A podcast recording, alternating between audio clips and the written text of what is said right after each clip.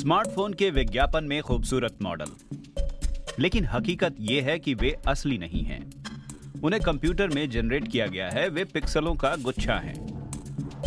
शुदू जैसी मॉडल से विज्ञापन की दुनिया तेज़ी से बदल रही है। इंटरनेट पर अब असली और नकली का फ़र्क करना मुश्किल होता जा रहा है और असली लोगों की तस्वीर लेकर उसके साथ छेड़छाड़ करना आसान हो रहा है ताकि वो दिखाया जा सके जो हुआ ही नहीं।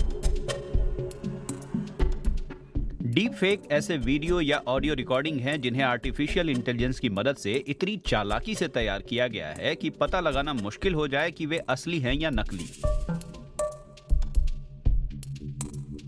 बजफीड पहली मीडिया कंपनी थी जिसने इसके बारे में बात की एक फेक क्लिप जिसमें बराक ओबामा को डोनाल्ड ट्रंप की खिंचाई करते हुए दिखाया गया था उन्होंने ऐसा नहीं कहा यह फेक है or uh, Ben Carson is in the sunken place. Or, how about this? Simply, President Trump is a total and complete dipshit. Deep fake बनाने के लिए कंप्यूटर प्रोग्राम बहुत सारी तस्वीरों की स्टडी करता है। चेहरे के भावों और मांसपेशियों के मूवमेंट को पढ़ता है, उनका विश्लेषण करता है और फिर नई तस्वीरें जनरेट करता है, जैसे मुँह का चलना।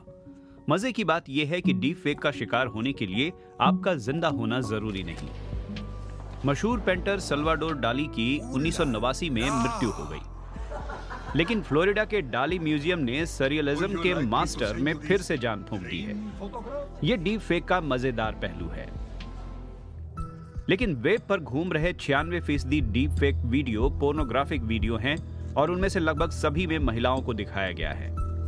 इनमें स्कारलेट जॉनसन जैसी मशहूर हस्तियाँ भी शामिल हैं। ऑस्ट्रेलिया की नोएल मार्टिन ने संयोगवश देखा कि फेसबुक पर उनकी सेल्फी को फोटोशॉप कर पोर्नोग्राफिक वीडियो बना दिया गया है। इसे फेस स्वैप टेक्नोलॉजी कहते हैं।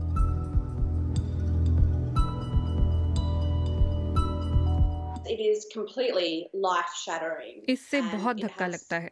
और इसका आपकी सारी ज़िंदगी नौकरी पाने मानसिक स्वास्थ्य आपकी भलाई और लोगों के साथ आपके रिश्तों आपकी प्रतिष्ठा और आपकी मर्यादा पर गहरा असर होता है। and your reputation and your dignity.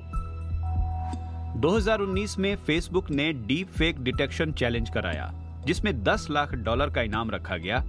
मकसद था छेड़छाड़ वाले वीडियो का पता लगाने के लिए तकनीक को बढ़ावा देना।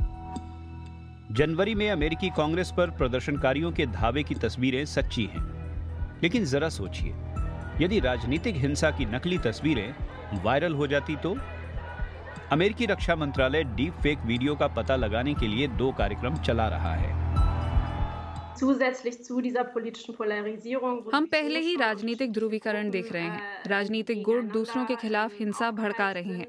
अगर इसमें तकनीकी रूप से फेक की गई सूचनाएँ मिला दी जाएँ और उसमें भावनाओं का इस्तेमाल हो तो क्या हम समझ पाएँगे कि राजनीतिक विरोधी हिंसा का आह्वान कर रहे हैं या कुछ और कह रहे हैं? लोग हमेशा सूचनाओं को शांत और गंभीर तरीके से नहीं लेते। क्या सही है क्या नहीं वो नहीं सोचते। इसका नतीजा गंभीर हो सकता है। Verheerende äh. ब्रेसन का कहना है कि ऐसा समय आ सकता है जब लोग खुद समझ जाएँगे कि उन्होंने मीडिया में जो देखा है वो फेक है। क्योंकि असली को समझना लगातार मुश्किल होता जा रहा है और ये हालत लोकतांत्रिक शासन को गंभीर नुकसान पहुँचा सकती है।